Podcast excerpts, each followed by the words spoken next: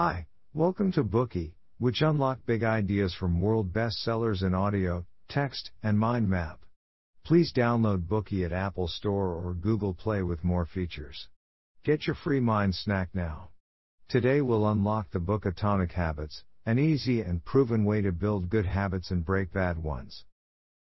Imagine you're sitting in a plane flying from Los Angeles to New York City. Due to a mysterious and undetectable turbulence, your aircraft's nose shifts more than 7 feet, 3.5 degrees to the south. After 5 hours of flying, before you know it, the plane is landing. However, it's not landing in New York City but in Washington Dulles International Airport, which is 225 miles from your destination. A minimal change over time can make a significant difference, and the direction of an airplane is a straightforward example. In the same way, a slight change in your daily habits can steer your path to a completely different destination. That's the incredible power of habits. Everyone wants to control their lives and not be led by the nose by bad habits. We'll make New Year's plans, vow to lose weight or quit smoking, keep reading or running, but these resolutions will often come to naught. Is it because of a lack of determination? No, we are doing it the wrong way. More specifically, it's because we haven't built an effective behavioral system. James Clear finds that it takes four steps to form a habit. Cue, craving, response, and reward are the pillars of every habit. This book summarizes the four laws that correspond to the four steps to help you quickly build good habits or break bad ones. There isn't just one way to develop good habits, but this book presents an ideal path the author knows. It's suitable for everyone who is seeking a step by step approach. The author of this book is James Clear, a habit researcher and author of the New York Times bestseller. Over 500,000 people subscribe to his email newsletter, and his website receives millions of visitors each month. Clear is the founder of the famous The Habits Academy, which is the leading platform for individuals and organizations that are interested in developing better habits in life and work. More than 10,000 leaders, managers, teachers, and coaches have graduated from the Habits Academy. Next, we'll go through this Bookey with you in three parts. Part 1 The Fundamentals of Behavior Change. Part 2 The Four Laws of Behavior Change. Part 3 Inversions of the Four Laws. In the locker room of the NBA team San Antonio Spurs, plastered on the wall is a from Jacob Riis that says, when nothing seems to help, I go and look at a stonecutter hammering away at his rock, perhaps a hundred times without as much as a crack showing in it.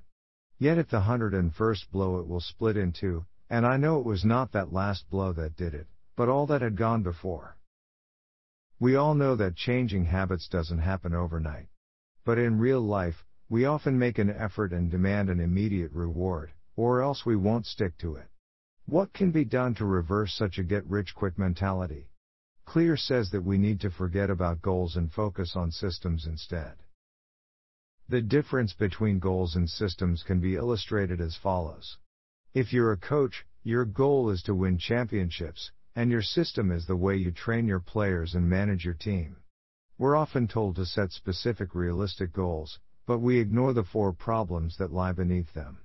The first problem is at the end of the season, People will praise the pivotal role of an ambitious goal in winning the title and completely forget that other championship caliber teams share the same purpose. The truth is that the champion only does a better job of implementing a system of continuous small improvements to strengthen itself. Second, achieving a goal is only a momentary change which will suppress a symptom without addressing the cause. To achieve permanent results, you need to solve problems at the systems level. Third, goals restrict your happiness as they affect your emotions. Success brings joy, while failure leads to disappointment. But if you focus on systems, you can be happy in the process of building systems. Fourth, goals are at odds with long term progress. Real long term thinking is goalless thinking. In addition to our tendency to being goal oriented, changing habits is challenging because we're changing the wrong thing. According to Clear, the process of change occurs at three levels. The first layer is changing your outcomes. Most of the goals you set have something to do with this level of change. The second layer is changing your process. This level is about changing your habits and systems, such as implementing a new routine at the gym and developing a meditation practice. And the third and deepest layer is changing your identity. This level is concerned with changing your beliefs, your worldview, your self image, your judgments about yourself and others. When trying to change their habits, many people focus on the first layer and end up developing outcome based habits. The right thing will be to build identity based habits. Consider, for example, two people are quitting smoking. When a buddy is offering them cigarettes, the first person says, No thanks, I'm trying to quit. It may sound like a reasonable response, but the implication is that the first person still believes himself as a smoker, and he's merely trying to make a change. Conversely, the second person rejects it out of hand. No thanks, I'm not a smoker. This response implies a shift in the second person's identity who no longer sees himself as a smoker. Clear believes that true behavior change is identity change. Anyone can convince themselves to run long distances twice a week or finish a book. However, without changing the belief behind the behavior, the behavior that is inconsistent with its identity won't last. Studies have shown that when a person identifies with an aspect of their identity, they are more likely to act based on that belief. Therefore, we should strive to be runners or readers, not run a marathon or read a book. More precisely, Habits are ways of reflecting one's identity. Writing every day embodies a writer, training every day embodies an athlete. Identity, on the other hand, comes from habit. No one is a natural born writer. In his school days, Clear's writing skills were mediocre. He began his writing career by publishing two articles a week. Such a habit made him a writer. Believe it or not, if you write a page each day, over time, you become a writer. We've discussed about why changing habits is challenging. Let's move on to learn about the four simple steps to building good habits cue, craving, response, and reward. The brain runs through these steps in the same order every time. The building of each habit has to experience these four steps. Let's discuss them one by one. The first step is the cue. A cue is a bit of information that predicts a reward and survival instincts. Our ancestors would have paid particular attention to information related to water and food. No matter where you are, your brain receives information from your environment. It picks up cues from it that are relevant to the reward. Cravings are the second step, and they are the motivational force behind every habit. Without some level of motivation or desire, without craving a change, we have no reason to act. It's important to note that what you crave is not the habit itself, but the change in state it delivers. Smokers crave not cigarettes, but relaxation. We don't brush our teeth for the sake of brushing, but to keep our mouth hygienic. Of course, cravings vary from person to person. Some people brush their teeth seven or eight times a day, and they're doing it just for fun. The third step is the response. The response is the actual habit you implement which can take the form of a thought or an action. Whether or not a response occurs depends on two factors. First, it depends on the gap between motivation and the difficulty of execution. If a particular activity requires more effort than expected, you won't respond to it.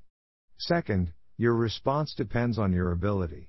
If you are born short legged and you lack the bounce, it's better to concentrate on shooting than dunking. Rewards are the final step. We seek rewards for no more than two purposes. The first purpose of rewards is to satisfy our craving.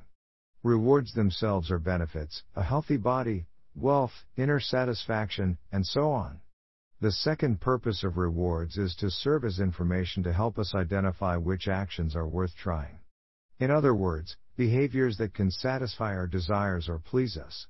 Our brain is such a well developed reward detector. Alright, let's do a quick recap. In the first part, we talked about the fundamental of changing habits. Most of us fail to change our habits because we want an instant change, and we rigidly focus on goals. In order to successfully change, we should focus on building systems instead. In addition, we also need to focus on changing the right thing. It's not the outcomes that we want to change, but our identities. Finally, we introduce the four simple steps to building good habits cue, craving, response, and reward. Next, in part 2, we will talk about the four laws of behavior change that correspond to the four steps we have just mentioned. Today we are just sharing limited content. To unlock more key insights of world class bestseller, please download our app. Just search for BOOKEY at Apple Store or Google Play. Get your free mind snack now.